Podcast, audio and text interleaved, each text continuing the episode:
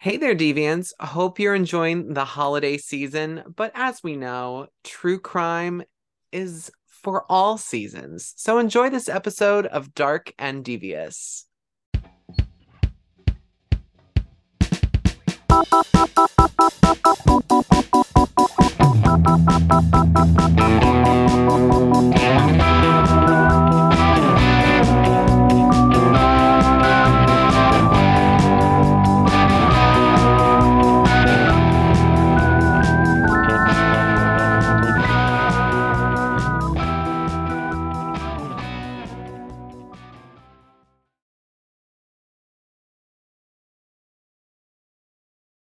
Yeah, welcome back, Deviants. Um, it's been a hot minute, uh, but we're glad to have you here. Uh, as Chris mentioned, it is the holiday season.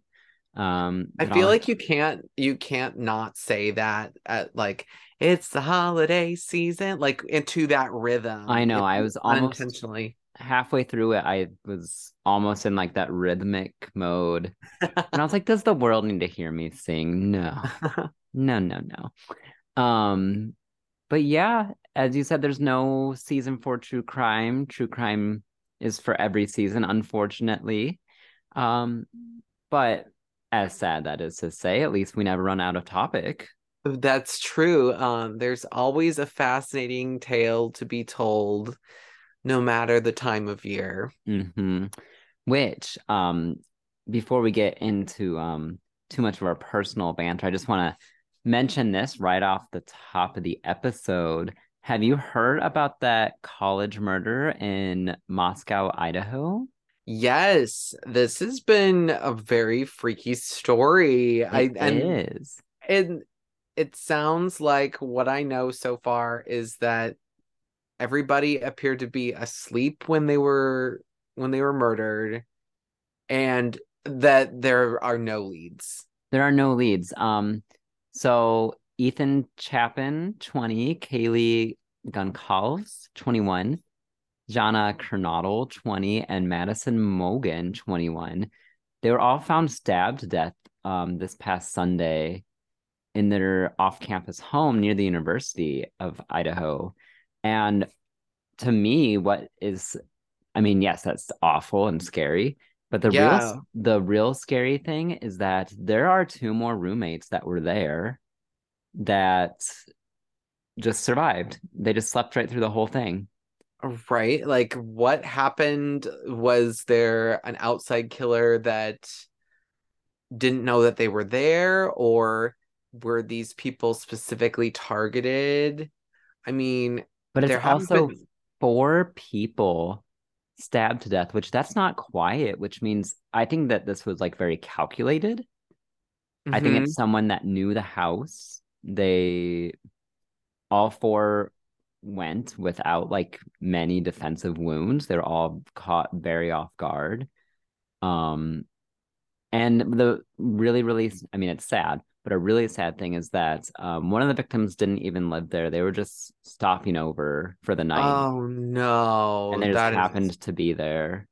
That's always so sad when it's when someone isn't a target because of any particular reason. They're just in the wrong place at the wrong time. Mm-hmm. But yeah, as of right now, investigators in Idaho, they don't have any leads. Um, there's just... nowhere to go. It's just amazing. Either they're keeping it really close to chest or there really are no leads. Um, so right. And that I always wonder about that, if there really is a lead and they're just not telling the public because they need to get more information. Because I, I mean, obviously you don't want to be like, that person's a suspect, and then everyone just like descends on them and then it turns out right. that they aren't actually the culprit. And then also a lot of times they don't want to reveal some very like intricate detail, like something that only the killer or killers would know, right? Because um, then you can use that in the investigation or right. questioning later.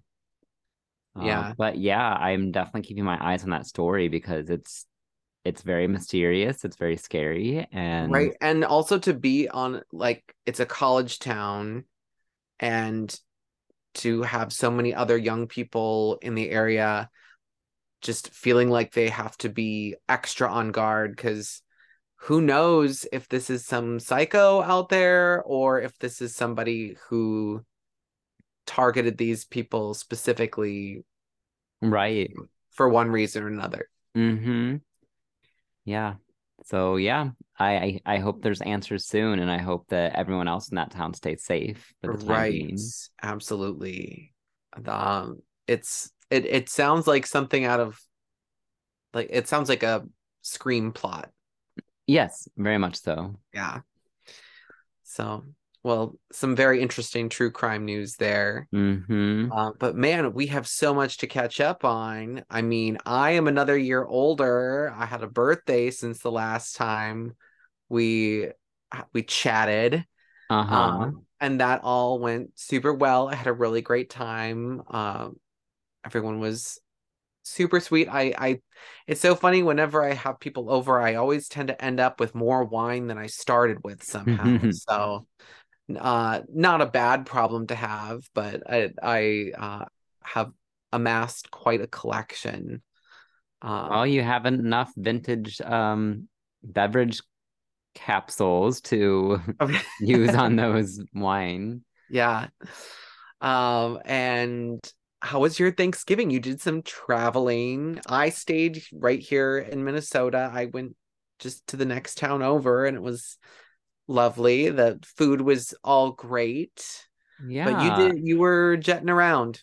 Yep. So we went up to my family where I grew up in Illinois, um, which, pop quiz, for anyone who's listened from the beginning, you should know the name of my town in tiny, tiny, tiny Townville, Illinois. Um, went home. Family was good. It was great seeing all my nieces and nephews. Um, just a really relaxed, laid back day. Uh, then I spent a few days there on the farm, saw some old high school friends. Then we jetted over to Indianapolis, Indiana, where um, my husband is kind of from. He's from the area, where we met up some of his old friends um, from undergrad, and then went and spent a day in Chicago, and again, more good time with friends. Uh, so it was it was a good trip all around. Um, I feel like you travel about a million times more than I do, and I'm very jealous of that. Well, in two weeks, I'm leaving again. So, oh my gosh. Oh, figures. Typical jet set, Patrick. Yes, living a vagabond life.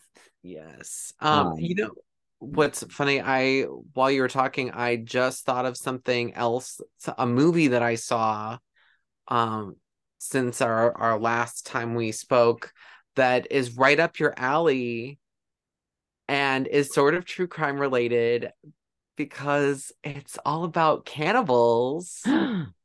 And it's this new movie called Bones and All. Oh, I want to see it so much. And you need to see this. It's like a totally messed up romance about um, these two people who have this weird, like, cannibal ability. Like, they eat people, and it's like they... It's like, it's more like an ability.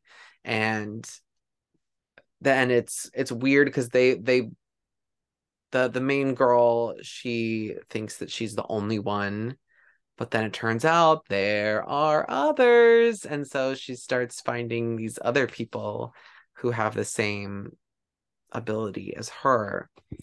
Um, and it has uh, and Timothy Chalamet, is, who I absolutely adore. Timothy, call me anytime. Um He is one of the stars, and I think he does a really good job uh, acting in this one, especially. Um, I wa- I sat down and watched it with my my friend who is uh, a film critic, and we uh, we had vastly different um, opinions. I I think the cannibal aspect was really tough for him to get past, and there's a little bit of, it's, it gets a little gruesome in a couple little spots. But me already being very well versed in cannibals, thanks to you, Patrick. Mm-hmm. Um, that did You're not welcome. Me. Plus, I d- I did read the book, so I kind of knew what to expect, and I I thought it did a very Uh, nice job adapting it to the screen for a screen audience. So um, yeah, I thought that was very fun and worth mentioning Yeah, yeah. Bones and All. I, I think you'd really like it. I, it's funny you brought that up because just yesterday we went and we saw um, Black Panther Wakanda Forever. I saw that on Thanksgiving with a couple of my friends. I, I really liked it. I did too. I cried. I cried it's, in the uh, beginning. I cried in the end. Like, I had to almost leave. And the thing, like, so this shouldn't be a spoiler for anyone, but Chadwick Boseman, uh, main character from the original, passed away from cancer a few years ago. Um, and in this second one, there's a couple different times throughout the movie where the characters in the movie, like his family characters, mom, sister, uh, just friends that were like family, um, they mourn him in the movie. And for me, that is, it's, it's very emotional. It's very emotional. Like, it's very subtle. It's not over the top. And I think I, I kind of have a theory that, yes, Chadwick did pass away a couple of years ago, but I feel like in those moments where those other actors in the movie were going through the mourning stage, it probably wasn't a lot of acting. Because right, it was it probably felt very real because they lost somebody that was a, a real life friend. You're right. Yeah. Um, but I mean, me being an emotional baby aside, it was a very good movie. Um, and then after the movie, we almost did um a little naughtiness, and we're gonna jump into another theater. Um, oh. and the and the one that we were gonna go to was Bones and All. Oh. Um, but- But you were you were good, and you didn't you didn't sneak I was in. a I was a sweet baby angel because I need to be on Santa's nice list. Oh, very true. Yes, it is good to be on the nice list. It pays off. Mm-hmm. Which I got my husband the perfect gift last week, and I'm so excited for him to open it. What'd you get him? I he listens to the podcast, Mister Unger. I cannot. So I was that was a test to see if you would just like blurt it out. Got some edible I... panties.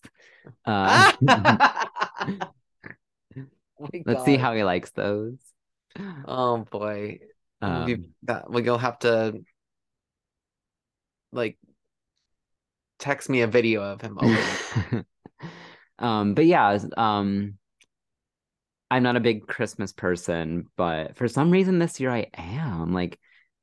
I mean, I have three Christmas decorations. One is a lit up corgi dog that's outside. Oh, those then, are really cute. I've seen those at the store. Mm-hmm. Like, and then we have I've a black Christmas tempted. tree. Oh, uh, how perfect. How appropriate. A six foot one for inside and a three foot one outside that light up. Cute. Okay. And then I left up all my purple Halloween lights because I was like, hey, who says Christmas lights can't be spooky? They so... can be whatever color you want. So those are up. So it's kind of like a morbid Christmas in my house. Um, I love it.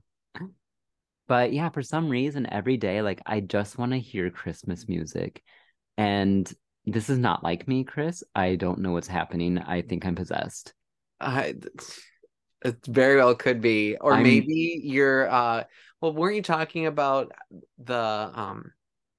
one of the haunted houses you talked about was a scary mm-hmm. Christmas. Maybe that's what's living inside your heart is the, because you said it was like classic Christmas music was playing in the background and everything was all decorated up.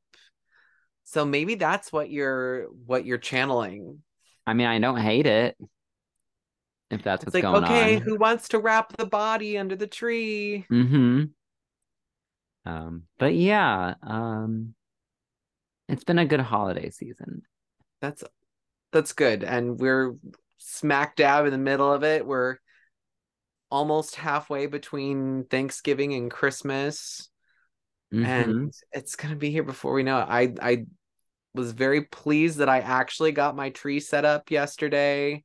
Uh, and it's super cute. It's like Uh, my partner says that it looks like a bookstore Christmas because it's in the corner of this room that, that's just like lined with books. Yeah. So it's like, it, it does look very much, very much like that. So it's cute, but I, I'm very proud of myself. I I've been proactive and I've gotten a lot of gifts checked off my list. Nice. So um the only other thing I really wanted to mention that was kind of fun are the concerts that I went to. Oh yeah. Um, I just this past weekend I saw one of my favorites, and I actually did a meet and greet. Like, I was willing to shell out a little bit extra to do the meet and greets. Uh, and it's Grayson Chance, who's a singer from Oklahoma. Um, he's probably most famous for, as a child, um, he was really amplified on Ellen's show, and uh, was known for doing this amazing piano cover of Paparazzi. Um, got really, really famous really quick, um, and then went the whole fame roller coaster. Well, now years later, he's a grown man, and he is so cute and so nice and just a really phenomenal artist. Um, so check him out, Grayson Chance. When you're done listening to the podcast, stream some of his music. He's wonderful.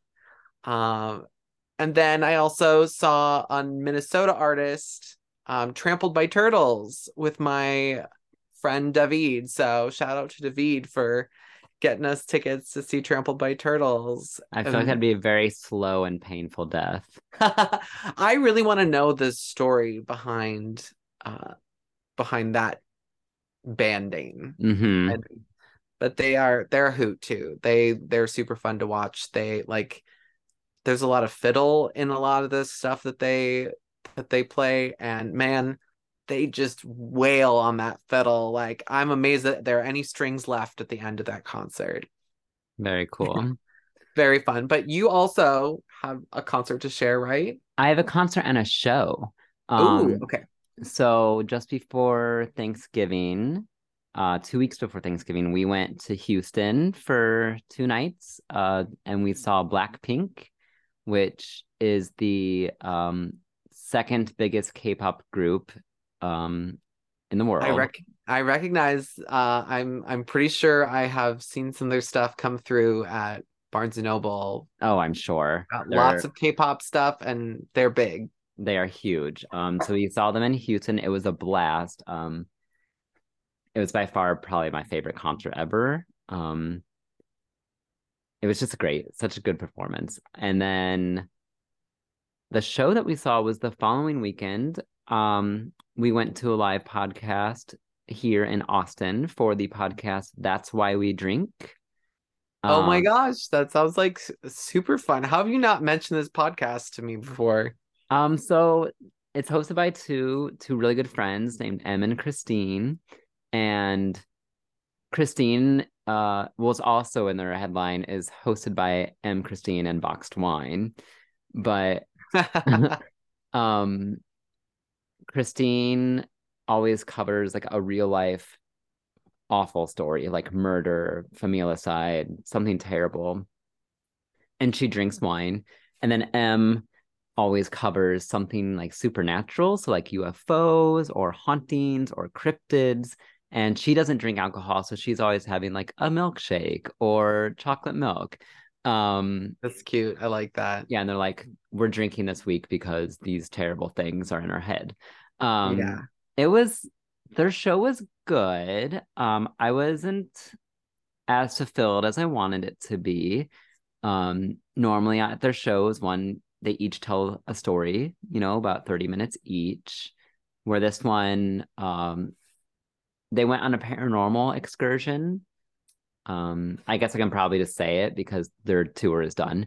So they went and they stayed in the Queen Mary and went ghost hunting for oh, okay, that's, that's pretty cool. It was cool. But it sounds like you wanted more of you wanted some more true crimey kind of stuff. I did. Less of the paranormal. Okay. I like paranormal that's... stuff. Yeah, I mean, I, obviously, I was just looking. For... I was just looking forward to like their usual format. Yeah, so it was a little little different. It was a little different, but we enjoyed ourselves anyways. It was a good time. Okay, good. Um, but yeah, so, and it was really cool because then that week later, because they record ahead of time because they're smart, so they don't get behind. Yeah. And a week later they were talking about their upcoming show in Austin, and I was like, oh, I was there. Um, but yeah, that was my little fun entertainment. That's awesome. Uh, it, so yes, as you listeners can can tell, we've been very busy boys, and we, uh, uh, we hate being away from the podcast, but during this crazy time of the year, sometimes it's it just ha- that's the thing that gives. Yeah. Um, last holiday season, I don't know how we did it. We got through a new episode every week. I, um, we are crazy. We are crazy people. That is, that's the only thing I can think of that explains that. uh, but I'm glad to be back. And um, for this week, the first week of December, I was thinking, um, you know, what are some like Christmassy crimes? What are some Hanukkah crimes, Kwanzaa crimes? um. And then I remembered a case that I've never really forgotten about. It's not necessarily holiday focused, but it does have Christmas adjacent elements. Oh, okay. This is sounding very interesting. Christmas adjacent elements. So, hmm. Well, I, I can't think of what this case could be, so... Well, it's a pretty big one, and I'm almost... There's no doubt in my mind that you do not note it, but it is a heavy hitter that needs to be covered. All right, heavy hitter time! Okay, Chris. So, um, as mentioned, this is not a holiday-themed episode, but the tale I'm telling you today, uh... takes place around a pretty big holiday that's celebrated here in the United States and a lot of places around the globe. And this is a case that grabbed the, I know grabbed the country's attention. I'm sure it went international. It's a very big case. There's a lot of unanswered questions. There are a lot of sleuths that think they have the right answers. No one's going to ever know other than the people involved, unfortunately, is how this is going to end. And this takes place during our childhood. Oh my so, gosh. Okay, this is, uh, this, you, you're like teasing me. I'm on the edge of my seat. Like, okay, holiday adjacent, heavy hitter, uh, national case. What could it possibly be? Well, as mentioned in the banter, this is a case that has been covered many, many times, but it is a case that I don't think will be forgotten, but I definitely don't think that it should be forgotten ever. And I'm going to recap the tragic murder and possible cover-up of JonBenet Ramsey.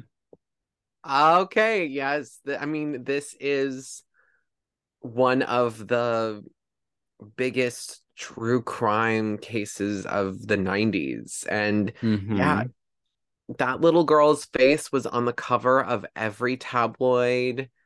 I mean, this is the type of story that really grabs headlines, gets everybody's attention. Um, It's a very, very interesting case, and you are so right. Like, I don't know if we're ever going to know the the full truth about this case. Right.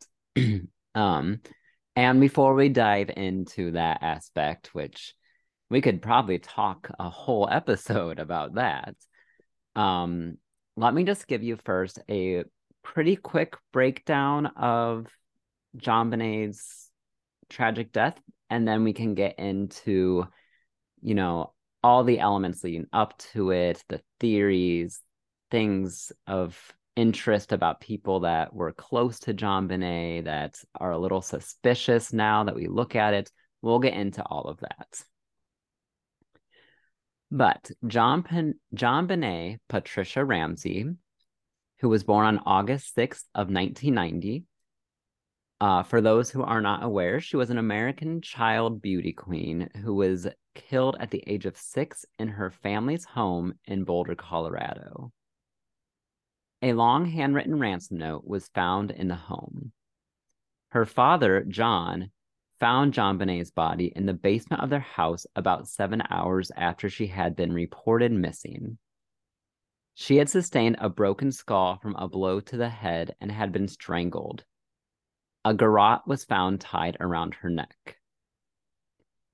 The autopsy reported that JonBenet's official cause of death was asphyxia by strangulation associated with the cranio craniocerebral trauma.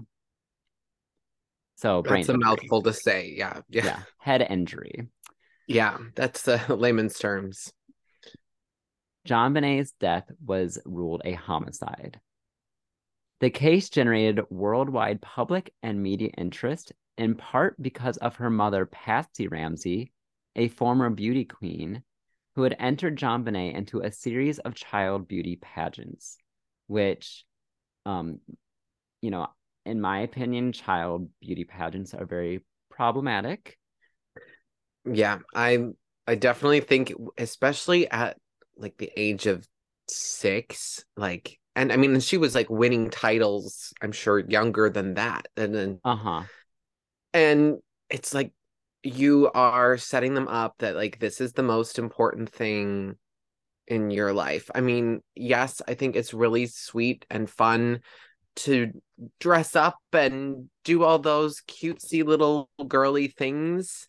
Um, but when it's that, when it's taken that seriously, uh, I have, it has the potential to do a lot of, of kind of emotional damage, because if like you're teaching them that this is the most important thing is to be pretty. Yes, very much so. Um, and I think a lot of times when you have children at a young age that are in highly competitive things, um, whether it be beauty pageants, cheering, sports, when their parents get them started at like the age of like three and, you know, devote their life into their children's activities, it definitely, um, maybe it's for the parents' purpose, not so much for the child. Right. It's like, I love, a, I love it if like a parent is supportive. It's like, okay, your kid wants to do gymnastics or whatever, or baseball, and that they are like one hundred percent supported. Like they'll, they'll take them to all their practices. Like they, they, you know, hire private trainers and stuff like that. Like that's great. Um, but when it becomes kind of more about the parents, and like like in this case I really feel like Patsy Ramsey was trying to like extend her beauty queen career through her daughter. That's kind of what it feels like. Very much so. When when parents start trying to live out their fantasies through their children, like that that's pretty problematic. Uh just a little bit. But anyways, regardless of her being a child beauty pageant contestant or not, this crime is still considered a cold case, and it remains an open investigation with the Boulder Police Department to this day. Which is absolutely crazy to have a high-profile case like this, because the Ramseys, they like they were well-to-do folks in the community, like. They were like, they had money, they had power in the community, and to have a murder in the family go unsolved for this long, twenty-six years. It's, it's wild. Like it just doesn't make any sense. Yes, I agree. But um, before we get into the details of the murder and all the suspects, let's just get to know JonBenet's family a little bit. So JonBenet was born, as mentioned, on August sixth of nineteen ninety in Atlanta, Georgia. She was younger of two children of Patricia or Patsy Ramsey and John Bennett Ramsey. So I didn't know this until researching this, but her name JonBenet is a combination of John Bennett, and then her middle name, Patricia, is actually her mother's first name. Yeah, it's a little weird when it's like, oh, I'm using like my name to give you your name, or it's like, it almost feels like you're not giving them a chance to really be their own person. Exactly. Even right from the start. Yeah. So JonBenet, uh, as mentioned, was the younger of two children, and she did have an older brother named Burke, who was born in nineteen eighty-seven. JonBenet's first name, as mentioned, combines her father's middle name, first and middle name, and her mother's was her middle name.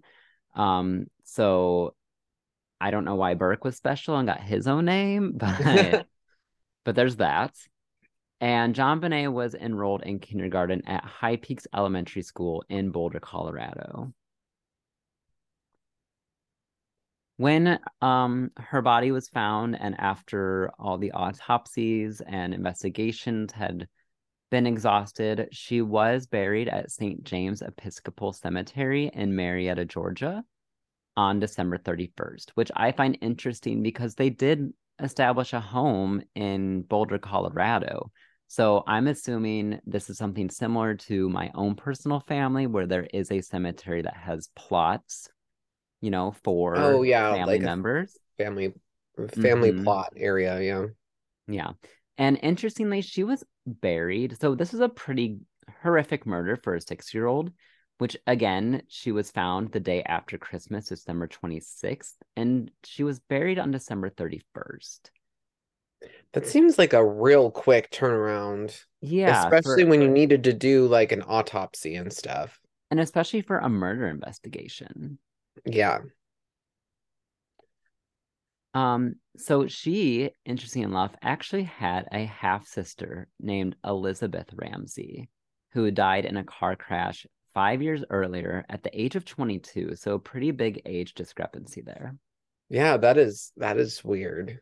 And because she has the last name Ramsey, I can only be led to conclusion that this was his her father's daughter with another woman from a previous time in his life. Yeah, I think I think that is right.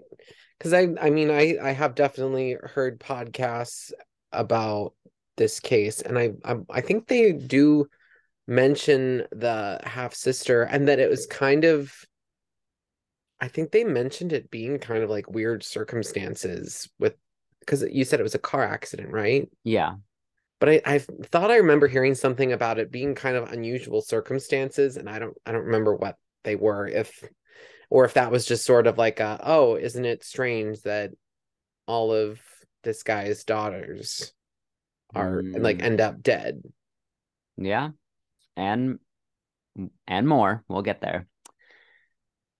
So her parents, John Ramsey, was a businessman who was the president of Access Graphics, a computer software company that later became a subsidiary of Lockheed Martin, which someone knows that name, some company, but yeah. It seemed like it was a pretty important um, company at the time.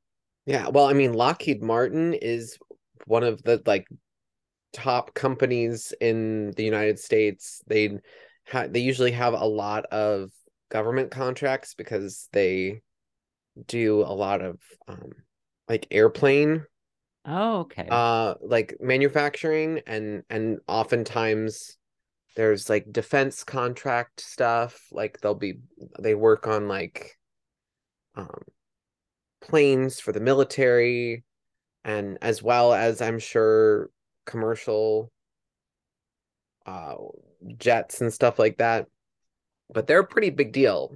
It's a huge company. Mm-hmm. Well, now I know, and now our listeners know. Thank yeah. you, Chris.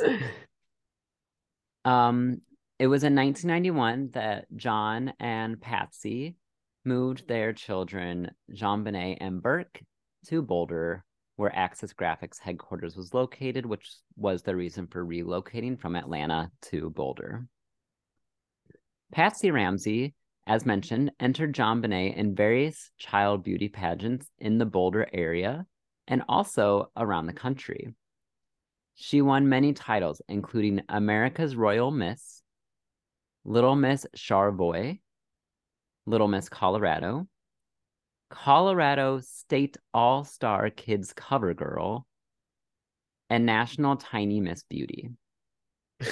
It's so funny, like, there are so many little, like, modifiers there. There like, are. They're, like, so little and tiny and beauty, beautiful. Mm-hmm. But yet, it's... they're children, and we're going to have them do a swimsuit competition. Yeah, it's a little weird.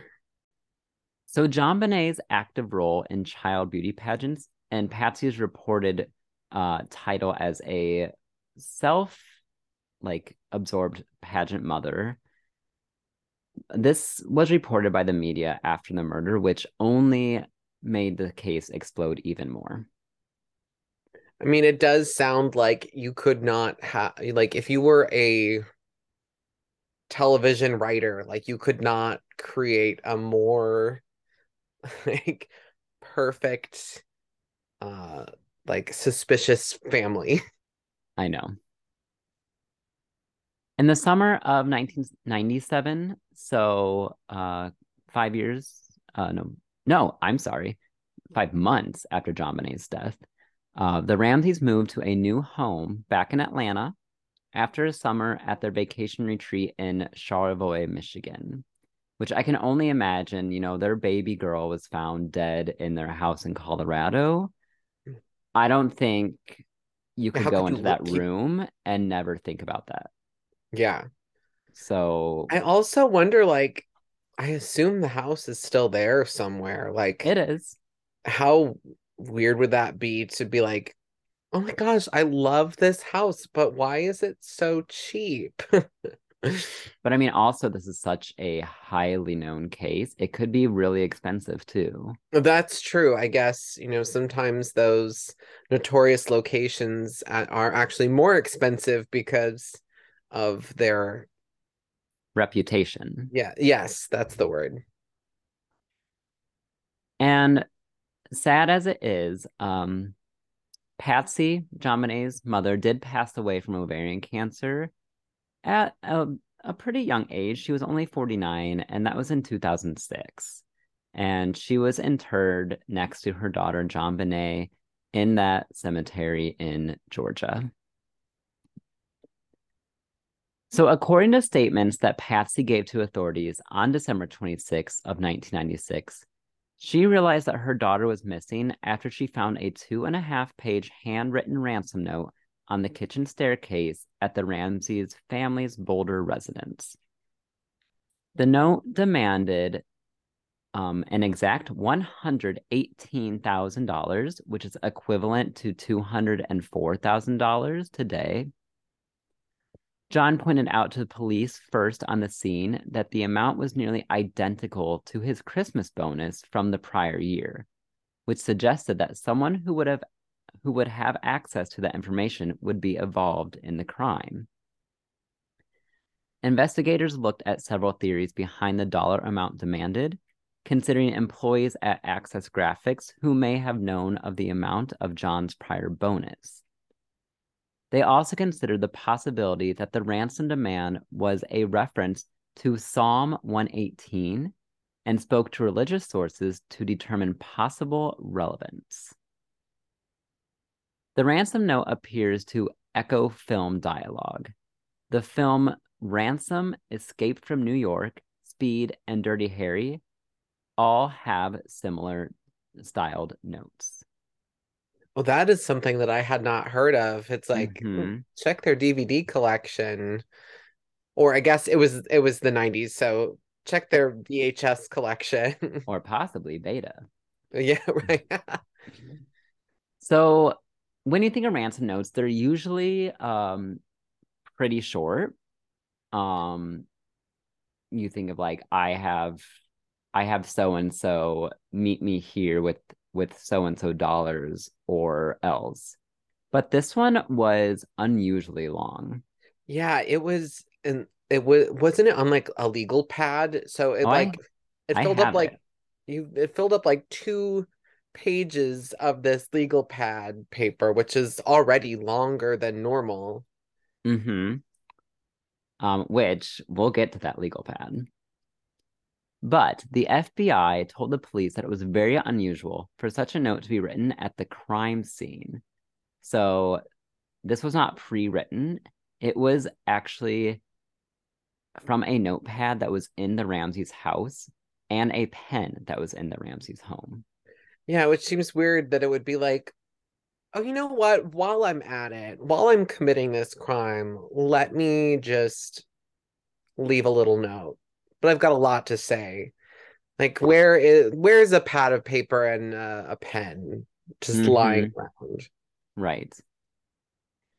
The police believe that the note was staged because it did not have any fingerprints other than Patsy's, who had handled it and found it on the stairs. According to a Colorado Bureau of Investigation report, there were indications that the author of the ransom note was Patsy Ramsey herself. However, the evidence fell short of a definitive conclusion. And that's the thing about handwriting analysis, is that like you can only kind of be so sure. Um, I think I remember hearing something like that, that handwriting experts said something of, of like, it's like a ninety percent match for her handwriting. But like, if she really did write the ransom letter, then uh, you're probably trying to disguise your handwriting at least a little bit, I would hope. And mm-hmm. you're probably writing it in a hurry. Exactly. So it might not be an exact match. Exactly. Especially if you're committing this crime, you're wanting to get this long note written without being caught. Are you going to be using perfect penmanship? Are you going to be a little sloppy? Who knows? Right. I mean, I think it, if I were trying to cover up a crime, I would use like my opposite hand, you know? Mm-hmm. Yeah. But who knows what criminals think? Michael Baden, a board-certified forensic pathologist who had consulted with both sides of the case, said he'd never seen a note like it in his sixty-year experience, and that he did not think it was written by an outside stranger. However, a federal court ruled it highly unlikely that Patsy wrote the note, citing six certified handwriting experts. The court bemoaned the existence of self-proclaimed experts without credentials, trying to wrangle their way into the case by accusing Patsy without scientific basis. And then as for the note, here it is in its full.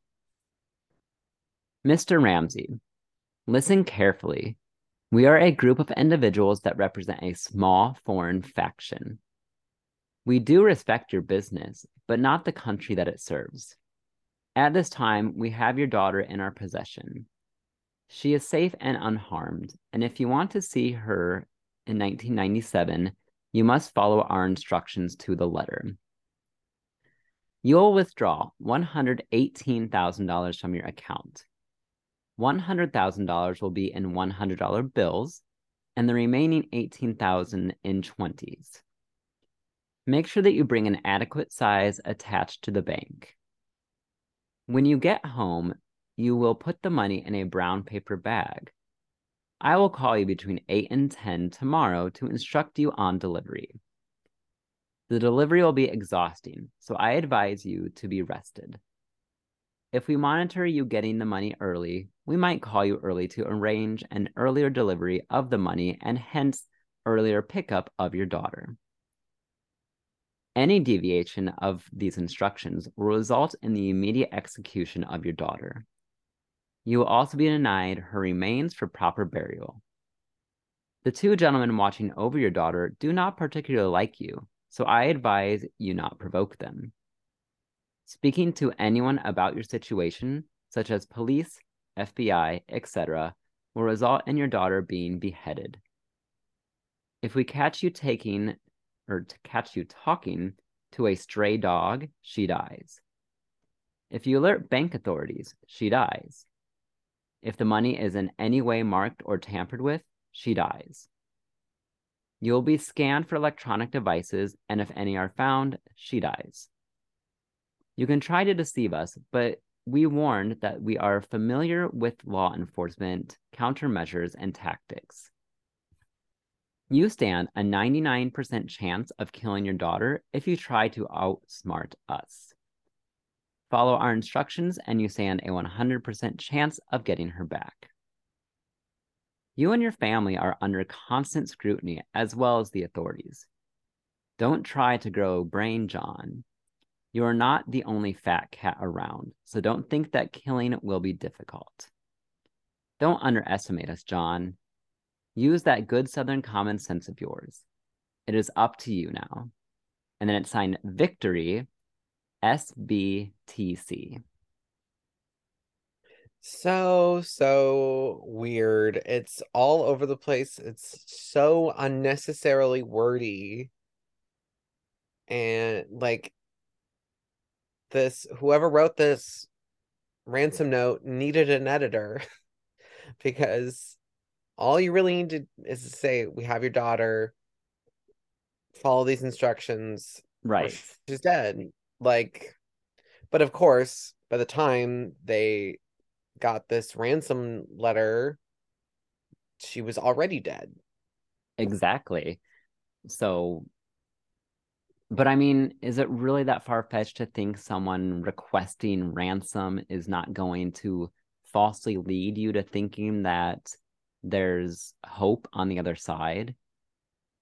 Well, and the the thing that doesn't make sense to me is where they find JonBenet.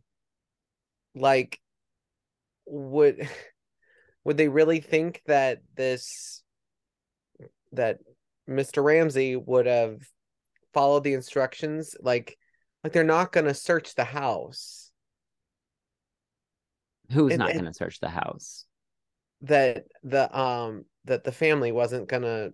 Oh, like they wouldn't look for their daughter around. Yeah, and it like.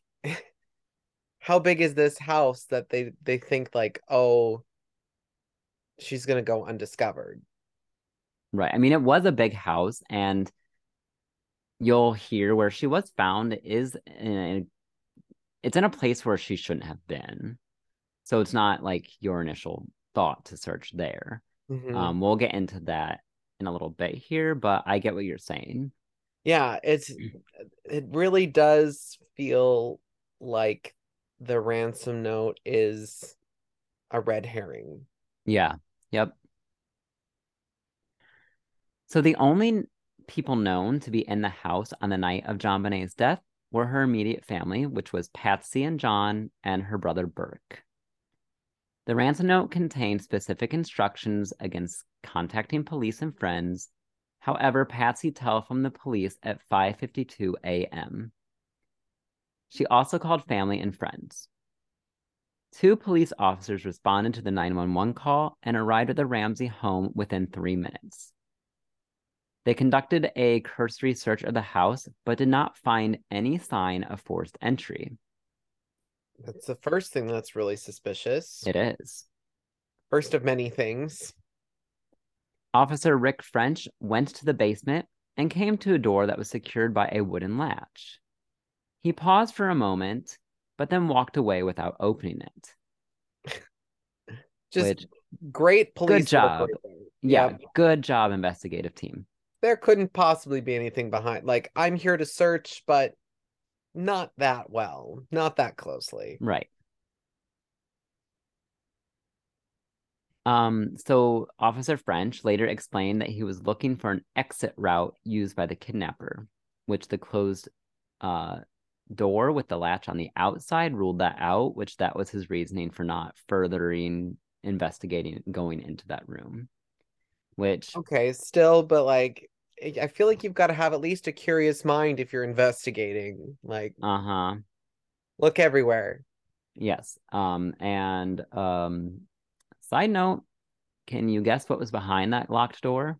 Um, I'm going to go with a murder victim's body. You win a golden ticket because JonBenet's body was later discovered, found behind that door. Mm-hmm. And what I think is interesting is that it was not a a uh, law enforcement officer that found her there. Nope, nope. And we will get there. Mm-hmm. With JonBenet still missing, her father made arrangements to pay the ransom. A forensic team was dispatched to the house. The team initially believed that JonBenet had been kidnapped and that her bedroom was the only room in the house that was um, cordoned off to prevent contamination of evidence. No precautions were taken to prevent contamination of evidence in the rest of the house. Again, swell idea. Like, you should have just been like, okay, take everybody out of the house. Yep. We're gonna put you up in the ho- in a hotel for the the week or what or however long it takes to process this crime scene, and there will like and nobody goes in or, in or out of this house unless they are there for a very specific reason. Right, and then this will even floor your mind even more, because as JonBenet's bedroom was the only room that was off limits, friends, victim advocates, and the family's church members arrived at the home to show support, where they were being very helpful by picking up cleaning surfaces in the kitchen, taking out trash for the family, possibly and probably destroying evidence.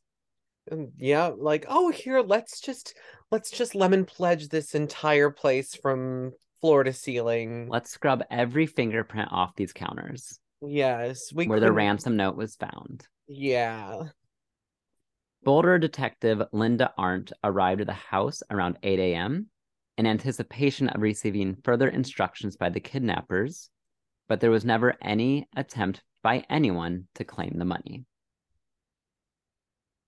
It was at one p.m. So remember, Patsy called around five in the morning, and mm-hmm. it is now one p.m., so six, seven hours later. Detective Arndt asked John Ramsey and Fleet White, a family friend, to search the house to see if anything seems amiss. Be like, oh yes, you people who are not actual investigators, just go ahead and muss around the house. Yeah, why not? Rummage things up, turn things over, make a mess yeah. of it. Yeah. Uh, interestingly, they started their search in the basement. John opened the latch door, which Officer French had overlooked, and found his daughter's body. JonBenet's mouth was covered with duct tape, a nylon cord was found around her wrists and neck, and her torso was covered by a white blanket. He picked up her body and ran upstairs. Uh, the stupidest, like, you know, when you discover a body, you never touch the body. Like, yes. Oh, it's just like the stupidest thing you could do, and it's like even an amateur. But as a as a devil's advocate, you find someone you love very, very much. How do you not try to touch them, move them, shake them awake? How do you not do that? You know, imagine finding your, you don't have children, but let's say you do. Imagine finding your six-year-old daughter who has a cord around her neck and you don't try to save her. I feel like it would be very obvious that whether she had any bit of life in her or, or not. Like, I could see maybe, like, touching the body, but, like, like to just to see if they're, like, cold or not. Because if they're cold, there's there's nothing you can do. But, yeah, it just makes me think of, like, the, the first thing that I would hope would start going through my mind n- after knowing that they are, in fact, dead is be like, I can't touch anything else because... we need to find out who did this to them. Yes, I like your thinking, but I think maybe I'm just, being too it, logical. It's just, you are being too logical. I'm going to call you out because it is okay. just it's just human nature. You find someone that you love, you're not going to try to save them, even no matter how dead they look. I don't know. I do have thoughts on this family, but and we'll get to people of interest later. But let's say her father was not involved, I think it's just a natural reaction. Now, if he was involved, that's a different story. Right. So, um, as our listeners can guess, when her body was moved, uh, that whole scene was contaminated and critical forensic evidence was disturbed. And following this, for the next couple of weeks, um, both the Ramsey parents provided handwriting samples, blood samples, hair samples to the police.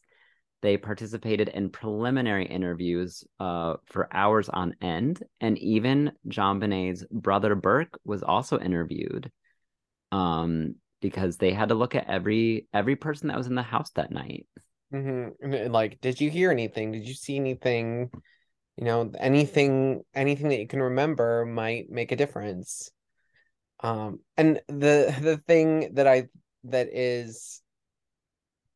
tough about this case, though, when trying to figure out um you know, like, because if John Ramsey disturbed the body, if they find uh hair sa- like you know like a hair sample of his on, on his daughter's body, like, was that from the crime itself, or was that when he picked up the body, um Or was and, it when he tucked her into bed the night before? Right, yeah. Like, it's like, this is your house. Your D N A is everywhere. Like, I'm sure there are little, like, hair follicles of me, like, in every room of my house. So, like, when the crime scene is your own home, it's really hard to write you off as a person of interest because your D N A is pretty much guaranteed to be there. Exactly.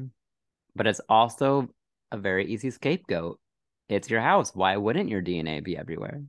Exactly. Yeah. It it's hard to to prove you guilty or innocent one way or the other.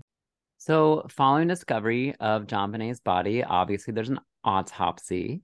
And the autopsy revealed, um, as I mentioned earlier, that she was killed by strangulation and a skull fracture. Uh, but there was no evidence of conventional sexual assault, although they could not rule that out. Although no semen was found, there was evidence that there had been vaginal injury. At the time of the autopsy, the pathologist recorded that it appeared that her um, vaginal area had been wiped with a cloth. That is a little weird. It is a little weird. More than a little weird. Mm-hmm. The garrote that was made from a length of nylon cord and the broken handle of a paintbrush was tied around JonBenet's neck and had apparently been used to strangle her. Part of the bristle end of the paintbrush was found in a tub containing Patsy's art supplies. But the bottom third of it was never found despite extensive searching of the house by police in subsequent days. Hmm, maybe it ended up in the trash that all of those thoughtful friends and family took out for them. Mm-hmm. And this next piece of evidence found by the autopsy is something that has always grabbed me about this case. They discovered within JonBenet's stomach there was vegetable or fruit material, which was most likely pineapple, which JonBenet had eaten a few hours before her death. Photographs of the home taken on the day when her body was found show a bowl of pineapple on the kitchen table with a spoon in it. However, neither John nor Patsy said they remember putting the bowl on the table or feeding pineapple to JonBenet. Police reported that they found JonBenet's nine-year-old brother, Burke. Um, his fingerprints were on the bowl. The Ramseys have always said that Burke slept through the entire night until he was awakened several hours after the police arrived. Now, here's my thing with this. So, Burke's fingerprints were on the bowl of pineapple that both John and Patsy don't remember ever giving to her. She's six. Not a lot of six-year-olds have the uh, hand coordination to use a can opener to open up a can of pineapple, let alone cut up a fresh pineapple. Wait, that that would be some um pretty, I don't know, highfalutin kind of child be like, oh, I only eat fresh pineapple. I right. I have to cut it myself. Right. Um, so if John and Patsy didn't give it to her and their fingerprints aren't on the bowl, and we're assuming JonBenet can't really get herself fresh or canned pineapple, but Burke's fingerprints are on the bowl, does that mean Burke and JonBenet were up in the middle of the night together, since it was only a few hours before she was murdered? Because it's not like she had it at seven p.m. the night before. You know, she yeah was... like when that bowl of pineapple got put out, I think is a and who put an interesting it out. Yeah, and where I makes me wonder, like, were there any other fingerprints on that bowl, like any not that unidentified... they found. Okay, so hmm. and also um they said that Burke slept through the entire night until he was awakened by police several hours later. How can they prove that if both John and Patsy themselves said that they woke up to the ransom note? They didn't wake up in the middle of the night.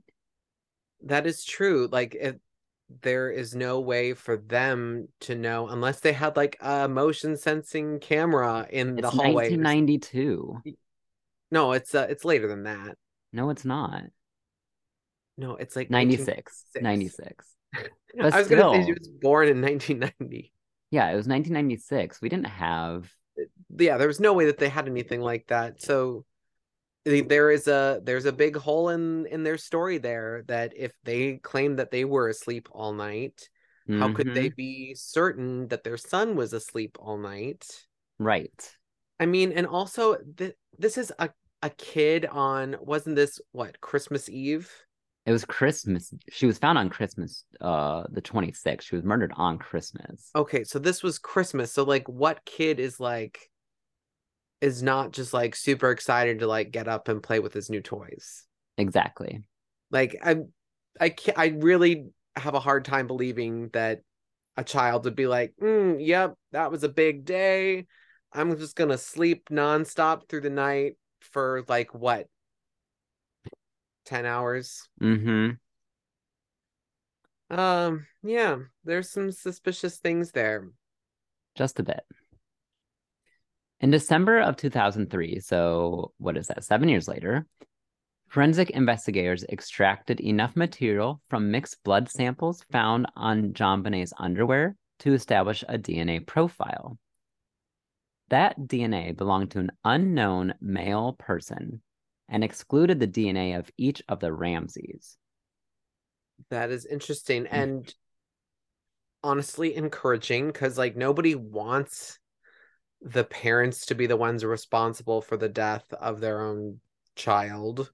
Right. Um, but that just, that makes so many more questions come up. Um, and then also kind of, I feel like still implicates them in some way. Like, I feel like that whoever is truly responsible, I feel like the Ramseys are maybe covering up for them, or are may- maybe they're being blackmailed for something else, and like they kind of have to play along with this whole ransom angle in order to, like, I don't know, not have something worse happen. I don't know. It's That's kind of the vibe that I get from this this whole mess, because, like, obviously there is a big question mark with this D N A sample. Well, just hold on to your theories, Chris, because okay. we still got to get through the investigation.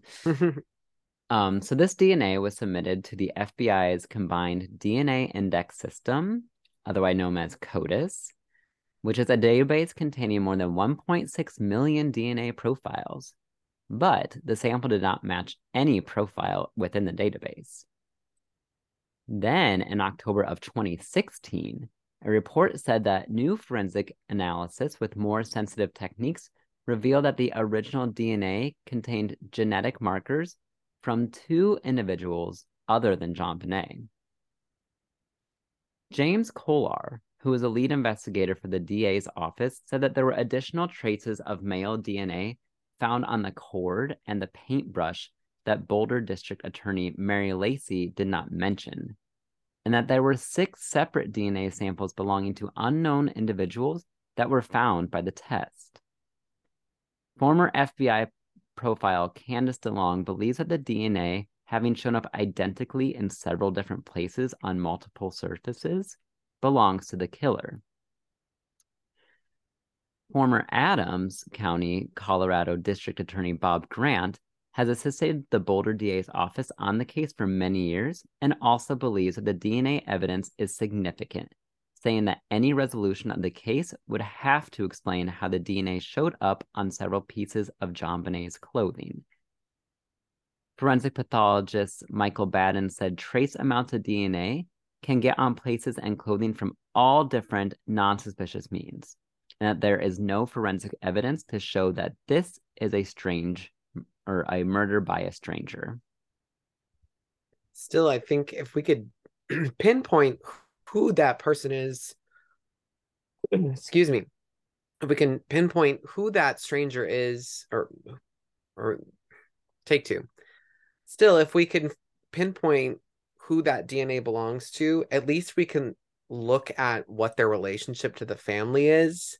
Because if it's just like a total, like, random person versus somebody that's like, oh, this person was close to them, it was an associate, um they that had been in the house, um uh, that can totally change the game. Yeah, and at least sure. at least give us something to look at, or maybe some more people to question. Mm-hmm. Experts, media commentators, and the Ramseys have identified potential suspects in the case. Boulder police initially focused almost exclusively upon John and Patsy, but by October nineteen ninety-seven, they had over one thousand six hundred people of interest. Holy crap, that's a yes. lot of people. And how do you even begin to narrow that down? I have no idea.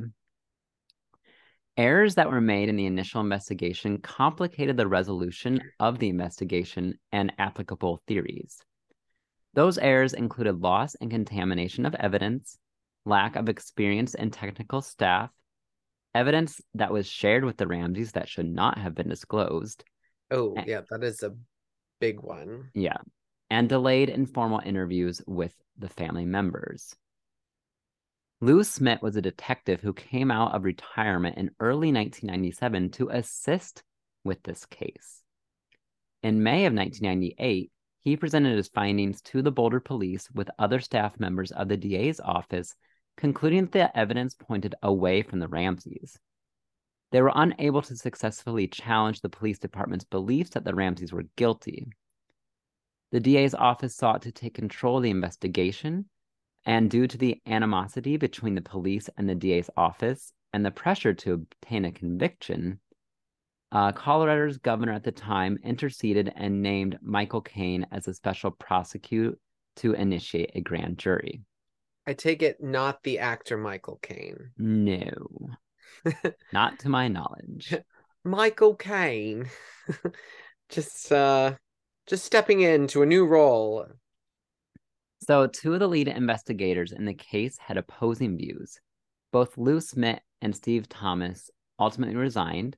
Smith because he believed that the investigation had incompletely overlooked the intruder hypothesis, and Thomas because the D A's office had interfered with and failed to support the police investigation into the family. A grand jury was convened beginning in September of nineteen ninety-eight to consider indicting the Ramseys for charges relating to the case. In nineteen ninety-nine, the grand jury returned a true bill to charge the Ramseys with placing the child at risk in a way that led to her death and with obstructing an investigation of murder, based on the probable cause standard applied in such grand jury proceedings. But Boulder County District Attorney Alex Hunter did not prosecute them, because he did not believe that he could meet the higher standards of proving guilt beyond a reasonable doubt. And, and that's one of those things, unfortunately, like, you have to consider is that you can have an inkling, but you need to you need to prove your case beyond yes. a reasonable doubt. And for this particular case, that is not an easy task. No, it's not. Mary Lacey, the next Boulder County District Attorney, took over investigation in December of two thousand two. In April two thousand three, she agreed with a federal judge who sat on the twenty twenty-two libel case uh, that evidence in the suit is more consistent with a theory that an intruder murdered JonBenet than it was with a theory that Missus Ramsey or Mister Ramsey did. In July two thousand eight, the Boulder District Attorney's Office announced that as a result of newly developed D N A sampling and testing techniques, the Ramsey family members were excluded as suspects in the case. In February of two thousand nine, Boulder Police Chief Mark Beckner announced that Stan Garnett, the new Boulder County attorney, was turning the case over to his agency and that his team would resume investigating it. Garnett found that the statute of limitations for the crimes identified in the nineteen ninety-nine grand jury true bill had expired and did not pursue review of the case against the Ramseys. In two thousand ten, the Boulder Police reopened the cold case. New interviews were conducted following a fresh inquiry by the committee that included state and federal investigators. Police were expected to use the latest D N A technology in their investigation. There was no new information gleaned from those interviews, though. It was reported in September of twenty sixteen that the investigation into JonBenet's death continued to be an active homicide case per Boulder Police. And then in twenty fifteen, Beckner disagreed with exonerating the Ramseys, stating, "Exonerating anyone based on a small piece of evidence that has not yet been proved to even be connected to the entire crime is absurd." Which, honestly, I agree. Yeah, I feel like at this point, it's like, well, you can't, you still can't fully rule them out, that they might have been involved in some capacity. Right. But you also and... can't say just because this paintbrush belonged to Patsy that they were involved. Yeah, you know? Like, it just one one little bit of evidence doesn't necessarily exonerate them or incriminate them in any direction, which is so frustrating about this case. It's like, I want it to be like, there's the definitive piece of, mm-hmm. of evidence like that proves that they're guilty or not guilty. Exactly. But... Beckner also stated that the unknown D N A from JonBenet's clothing has got to be the focus for the investigation. And at that point in time, no one could prove anything otherwise. He believed that the suspect is the donator of that unknown D N A. Then in twenty sixteen, a former investigator for Boulder County District Attorney Office also questioned total absolution of the Ramseys, stating, "We all shed D N A all the time within our skin cells. It can be deposited anywhere at any time for any reason, reasons that are benign. To clear somebody just on the premise of touch D N A, especially when you have a situation where the crime scene wasn't secure to begin with, it really is a stretch." A forensic psychiatrist hired by Boulder authorities later said that the public exoneration of the Ramseys was a big slap in the face to Chief Beckner and to the core group of detectives who've been working so hard for so many years. So, Chris, you've been riding my tail about the theories. So here you go. Uh, it's it's so like it it's I think this is one of the reasons why I think it's Uh, uh, such a long-lived case is because mm-hmm. I think everyone likes to play Sherlock Holmes and try and and figure it out, piece together the clues, and present a possibility of what might have happened. So yes, well, there are um, many theories, and we're yes. going to touch on the most popular ones. Okay. One of the major theories uh, involving JonBenet's death is that the family members were involved. Boulder Police initially concentrated almost exclusively upon Patsy and John. According to retired profiler with the F B I, statistically, it's a twelve to one probability that it's a family member or a caregiver who was involved in the homicide of a child, which is really sad. Mm-hmm. Well, police- and, and it is really, uh, you know, there's actually a case that was just in the news I heard about yesterday, I think, um, that a little girl was abducted by a delivery driver. So total stranger. And yeah. what uh, the statistics on that is, like, strangers abducting children is like zero point one percent of, like, child abductions. Like, it's uh, it's so small, but that's, I, those are the ones that we remember. Like, we think right. stranger danger. Um, mm-hmm. But we realize that the the vast majority of kidnappings happen from somebody who knows the family or is a family member. I mean, I think of every time I see an Amber Alert, it's oftentimes like uh, it's an estranged parent. Yeah, and yeah, a lot of that's a very common one mm-hmm. where an estranged parent will take the child or something like yeah. that. So we look at the statistics, and I mean, oftentimes you have to just look at what is the most likely situation. Mm-hmm. So going off the family theory, the police saw no evidence of a forced entry, but they did see evidence of staging, such as the ransom note. They did not find the Ramseys cooperative in helping them solve the death of their young daughter. The Ramseys had said that their uh, reluctance was due to their fear that there would be not a full investigation for intruders and that they would be hastily selected as the key suspects. I think that's a little weird. I mean, I get the the fear, but I I, I really think that you should believe that, like, okay, like, if you truly have nothing to do with this, you've got nothing to hide. Right. But often innocent people go to prison, so I get it. That's true. One of the major theories about the family is that Patsy struck JonBenet in a fit of rage after a bedwetting episode and strangled her to cover up what had happened. After she had already thought that um, JonBenet had died from the blow. However, Patsy did not have any known history of uncontrolled ang- anger. JonBenet's brother later said, "We did not get spanked. Nothing of the sort. Nothing close. Nothing near laying a finger on us, let alone kill one of their own children." Also, I think uh, like Patsy is is very much like living her living out her beauty queen fantasy through yes. her daughter, like continuing her her reign, shall we say. Uh, like, you would think that that um, she wouldn't want to jeopardize that in any way. You would think that, but something else that I've heard over the years is that if it was Patsy, and yes, she was living vicariously through her daughter, could she also have been jealous of her daughter? Ooh, okay, I could see that too.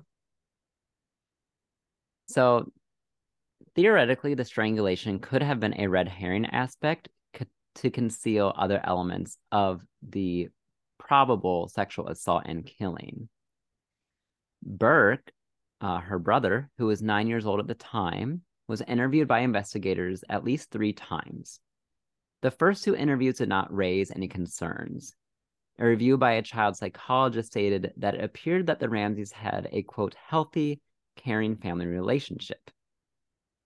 In nineteen ninety-eight, Boulder Police Chief said during an interview with a news reporter that Burke Ramsey was not involved in the killing of his sister. In May of nineteen ninety-nine, the Boulder County District Attorney reiterated that Burke Ramsey was not a suspect. The investigators had never considered him one. The Ramseys offered a one hundred thousand dollars reward in a newspaper ad dated April twenty-seventh, nineteen ninety-seven. Three days later, more than four months after the body of their daughter was found, they submitted the first time to separate formal interviews at the Boulder County Justice Center. In nineteen ninety-nine, Colorado governor spoke out, telling the Ramsey couple to, quote, quit hiding behind their attorneys, quit hiding behind their P R firm. A Colorado grand jury voted in nineteen ninety-nine to indict the parents. The indictment cited, quote, two counts each of child abuse and said the parents, quote, did unlawfully, knowingly, recklessly, and feloniously permit a child to be unreasonably placed in a situation that posed a threat of injury to the child's life or health, which resulted in the death of JonBenet Ramsey, a child under the age of sixteen. Gosh, that seems like a, re- a really tough thing to prove, though. It with... does. It yeah. Does. Among the experts who testified in that case were D N A specialist Barry Sheck and forensic expert Henry Lee. In October of nineteen ninety-nine, um, Alex Hunter, who was a district attorney at the time, refused to sign the indictment, saying that the evidence was insufficient for prosecution. The public thought the grand jury investigation had been inconclusive. And in two thousand two, as mentioned earlier, those statute of limitations expired. The case of JonBenet Ramsey, a show broadcast on C B S in September of two thousand sixteen, used a group of experts to evaluate the evidence. The group theorized that Burke hit his sister in the head with a heavy object, most likely a flashlight, after she stole a piece of pineapple from his bowl. Perhaps not intending to kill her, but just some, you know, child-sibling rivalry. They suggest that the ransom letter was an attempt to cover up the circumstances of JonBenet's death and that their parents orchestrated the whole event to protect their son. On behalf of Burke Ramsey, his counsel filed defamation lawsuits against C B S, the producers of the program, and several of its participants based on many of its claims. I feel like, okay, where did this whole flashlight theory come from? Like, was there a damaged flashlight recovered, or there was like... a flashlight in the room? Okay, where she was found, but again, did they take that into evidence? Did they check it for anything? No. So it seems kind of like a really like a real reach of a theory. Yes, very much so. So another main theory, which looked like from the very beginning with that ransom note, was the intruder theory. The police and prosecutors followed leads for intruders partly due to the unidentified boot mark left in the basement room where JonBenet's body was found. This boot mark did not match any of the boots that the Ramseys owned, or at least any of the boots that were in their home. Early persons of interest included their neighbor, Bill McReynolds, who played Santa Claus, Chris Wolfe, a local reporter whose then girlfriend reported him as a suspect, the family housekeeper, Linda Hoffman, a man named Michael Helgoth, who died in an apparent suicide just after JonBenet's death. That's suspicious. Uh-huh. And then hundreds of D N A tests were performed to find the match for that D N A recovered during her autopsy. In the two thousand three defamation lawsuit related to the case involving the Ramseys publicly identifying an early suspect in the case, Judge E. Carnes wrote, "There is virtually no evidence to support plaintiff's theory that they, the Ramseys, murdered their child, but abundant evidence to support that the Ramseys believed that an intruder entered their home at some point during the night of December twenty-fifth, nineteen ninety-six, and killed their daughter." Lead detectives assessed that the evidence and concluded that an intruder had committed the crime. On the night JonBenet was murdered, there had been two windows that were left slightly open to allow for electrical cords for the outside Christmas lights to pass through. A broken basement window was found and one unlocked door. A theory was that someone entered the Ramseys' home through the broken basement window. Critics have questioned this theory because there was an intact cobweb in the basement window.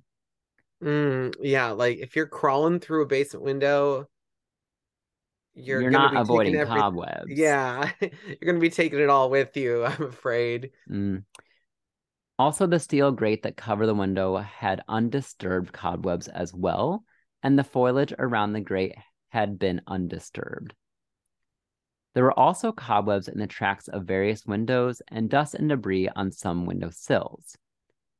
Smith believed that the intruders subdued JonBenet using a stun gun and took her down to the basement. She then was okay, killed. I feel like you would have you would have heard a yelp or a scream if they used a stun gun on a child. Unless she was sleeping.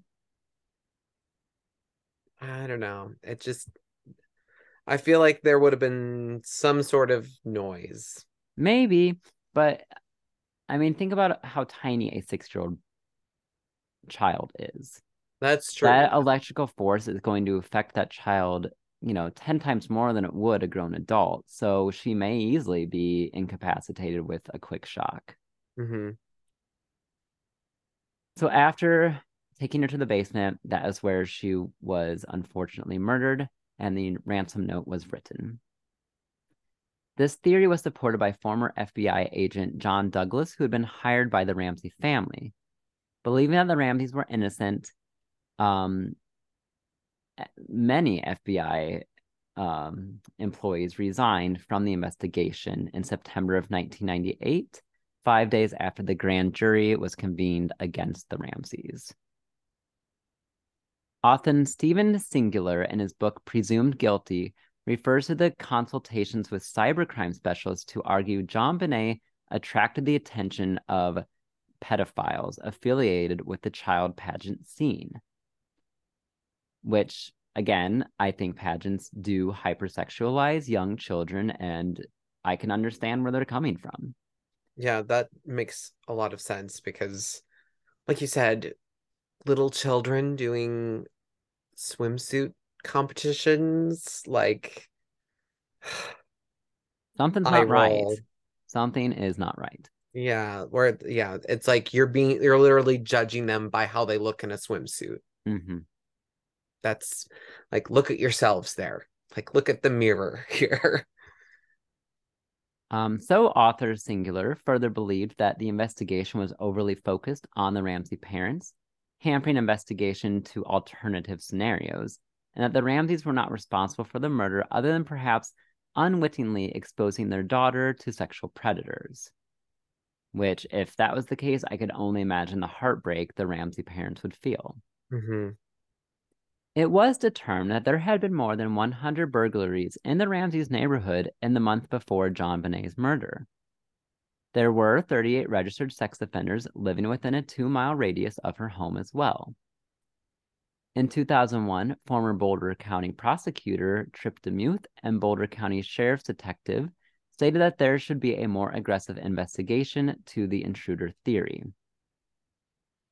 One of the individuals identified as a suspect was Gary Howard Oliva, who was arrested for two counts of attempted sexual exploitation of a child and one count of sexual exploitation of a child. That was in June of twenty sixteen. Oliva was a registered sex offender and was publicly identified as a suspect in October of two thousand two. Wow. I, this is just crazy, some of this stuff, where I'm like, man, like, the fact that it's, uh, that so many burglaries, like, break-ins happened in that area is astounding to me. Like, that seems unusually high. Plus... Uh-huh. It's happening around Christmas time when it's like, yeah, of course, there's like tons of, of like new high price things to steal, I'm mm-hmm. sure, because everybody's got their Christmas gifts out. Like, right. That is uh, usually there's a spike in break-ins around the holidays because people have stuff laying around all over the place. Mm-hmm. Exactly. And people are desperate. Right. Around the holidays sometimes.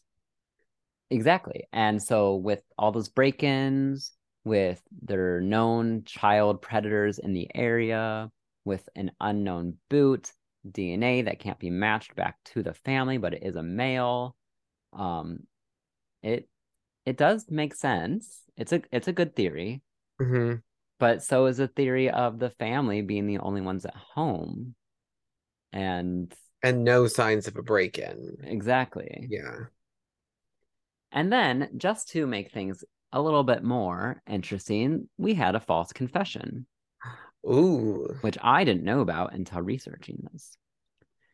Alexis Valerian Reich known as John Mark Carr, was arrested in Bangkok, Thailand, of August fifteenth of two thousand six, following a false confession to murdering JonBenet.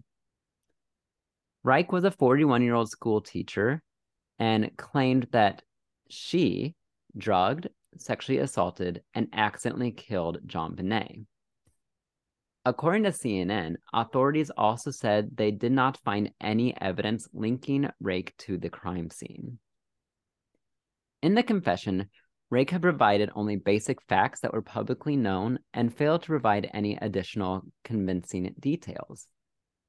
The claim that JonBenet was drugged further cast doubt on the confession because the autopsy indicated no drugs were found in her body.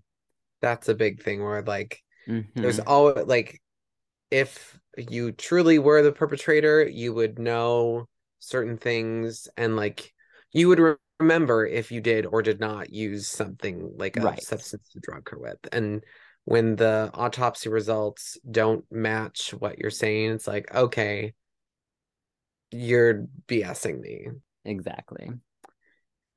Um, and furthermore, her D N A did not match the D N A found on JonBenet's body. So that's kind of a red flag too. Yeah, it's like, okay, there's something isn't matching up here. Mm-hmm. And then in October of two thousand six, uh, Reich sent an email to Bill Hammonds of Bill's List, which I'm not quite sure what Bill's List is, but it was seeking a literary agent to help publish a manuscript that some might find controversial. It sounds like something like a, like a Craigslist or a Angie's List, you right. know, like trying to find uh, people to, to do jobs. Mm-hmm. So Reich later sent emails under numerous pen names, including Daxus the Conqueror, Dirk Perns, D R K P R N Z, and just Alexis. Reich later changed her legal name from John Mark Carr to Alexis Valerian Reich after coming out as transgender.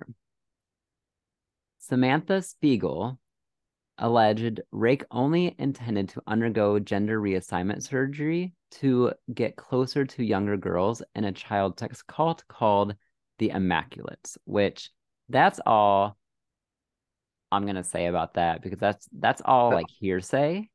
Yeah. That's... And also, I don't want the narrative that transgender people are predators in any way. Um, Are there right, transgender predators? Yes. Does a person being transgender make them a predator? No. Yeah. I hate when that happens where it's like, uh, like doing, like if there is a single person out there who has done that, it It just poisons the well for all of the legitimate people out there who it are does. just trying to like match the match how they feel on the inside as how they look on the outside. Exactly. And it's sick that anybody would ever think to use something like that for nefarious purposes. And it's it's very upsetting. Right. Can someone? Yes, they sure can. But can a cis heterosexual church-going father of three be just as demented as well? Of course. Mm-hmm. So yeah, that's why you can never, you can't do a blanket judgment of a whole group of people just by the actions of one person in that group. Exactly. Um. So obviously, this theory did not pan out. Uh, it was pretty pretty much proven that Alexis Reich did not murder uh, JonBenet. And as of then, that was kind of the last lead that they had. Um, and it's just been a cold case since. Now, there have been many, many defamation lawsuits coming out of this. Obviously, the media painted John, Patsy, and even Burke as these vicious killers who killed their own daughter, covered up a murder. Um, then also the police departments, the Boulder P- Police Department were under scrutiny for the way they mishandled the case. Uh, the F B I was under scrutiny for the way they mishandled the case. Um, it was a very sloppy investigation. I feel like there's just a lot of unanswered questions, like whose boot print is that?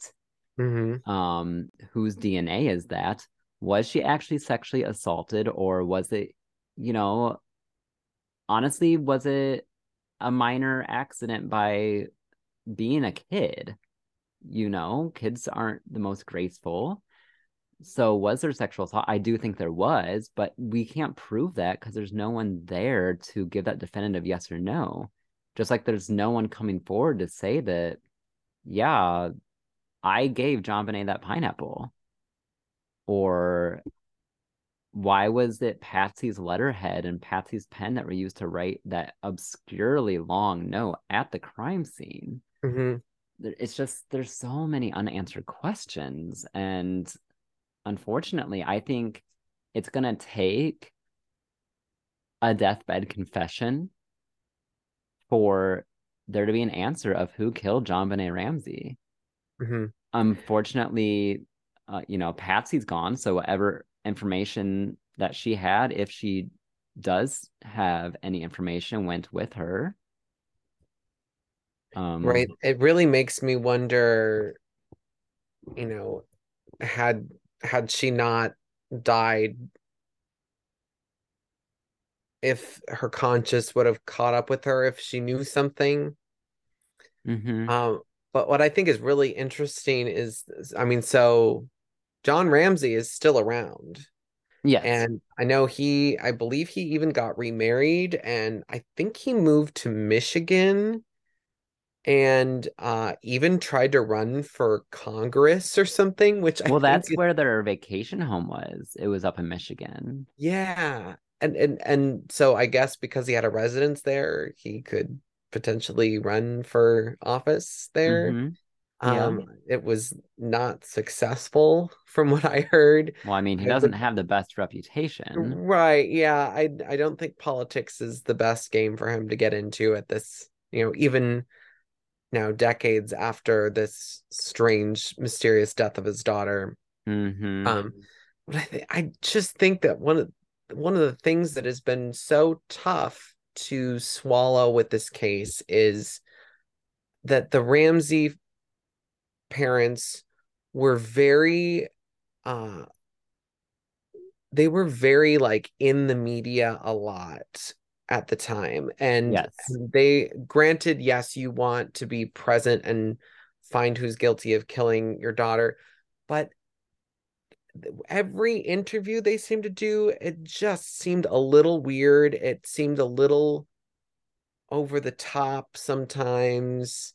Um, and I know there's been lots of criticism of uh, Patsy Ramsey's initial nine one one call. As as sounding very like it's I you can listen to the nine one one call and yeah. it it doesn't sound genuine. I will yeah. say that it sounds like somebody who's like trying to act. I yes, I, it's like, like bad acting. Mm-hmm. And I think a lot of people hear that and then they see how they acted in the in the public eye. Uh, And it all just seems very suspicious. So what I think is most likely... You, do you want to say this on record? Do you want to get sued? the, um, this. So here's my theory is that, you know, so I'm not saying that this is what happened. So like, hopefully that protects me from, from uh, any kind of libel, because I'm not saying that this is a definitive definitive answer. Um, I think that sometime in the middle of the night, the kids got up. They were snacking on pineapple. I think somebody who was known to the family may have entered the house because, you know, think if, you know, it's later at night. If the there's a knock on the door and the kids are up, they hear the knock on the door and they see it's somebody that they're familiar with.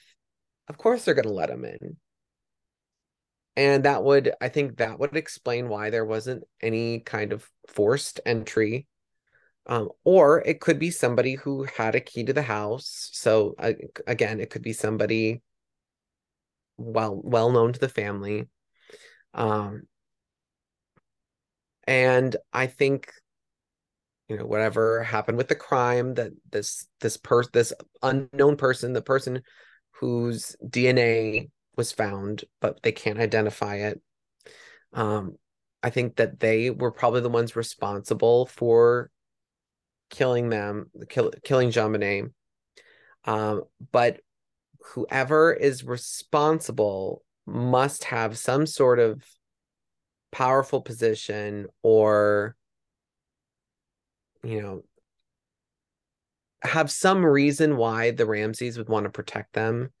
And I think the Ramseys did somehow participate in the cover-up. I think if they're guilty of anything, that's what they're guilty of. I don't think that they murdered their daughter, but I think they are protecting somebody. And I think that's, to me, feels like the most likely situation. Um. So yes, I agree with you that I believe the Ramsey family knows who did it. Mm-hmm. What I don't know was that person, or is that person a Ramsey themselves? Mm-hmm. And that's all I'm going to say as far as my theory goes. I do have a pretty solid theory of what I think happened. Um, and I think there's a cover-up going on for one of their own. And not going to name names, uh, but that's what I think. And unfortunately, as I mentioned, Patsy's gone. And from everything I found, JonBenet's father, John, and her brother, Burke, they pretty much refuse to talk about it to this day, which I don't blame them. They went yeah. through hell. Mm-hmm. Whether or not, whether or not they are one hundred percent innocent or one hundred percent guilty, they went through hell. So I don't blame them for not wanting to talk about it. But I just wish if they know something, they would say something. Yeah, I mean, so much time has gone by, and and how you could let somebody who is responsible for taking the life of this beautiful little girl, who, if she, if she were alive today, would be like a contemporary of us, like she would be around our age. She was born in nineteen ninety. Yeah. She would be... She'd be a year younger than me. She's two years younger than me. So I guess, oh, we just gave away our our age. I don't think we've ever. Let's see if our listeners can do math. Uh, um, but yeah, no, she definitely, I think this is why, I mean, I remember hearing about this case when I was in elementary school. And mm-hmm. I think it's because she was one of us. Like, exactly. Yeah. She was a kindergartner. I was in second grade. I was seeing someone that I'd play on the playground with all over the news, every magazine cover, every newspaper. This beautiful girl looked like she could be my friend. And at a young age, I'd known that she was murdered because mm-hmm. it was just no escaping it. It was everywhere. For good reason, too. I think right. every murder should get this type of attention. Mm-hmm. Um, but yeah, um, there you have it. It was, yeah, that is, it's a biggie, uh, big case. It's, it's been, uh, like you said, it's been, it's been covered. It's been kind of rehashed. It's, you know, every once in a while, it seems like a little crumb or some possibility comes up, but we never get the full answer. Um, right. I mean, this is, uh, like a pop culture case because it has proliferated for so long. I would love it if we could get some answers, but like you said, I, you know, is it going to take a deathbed con- confession from someone like John Ramsey that like he'll finally reveal that he actually does know something? Or I don't know.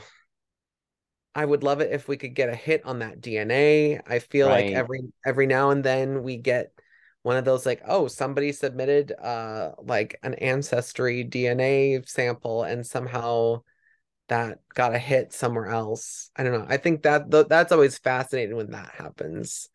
Um, and in fact, in the true crime book that I'm reading right now, um, D N A plays a big part in that. I'm hoping that that will be part of my next episode that I am going to do.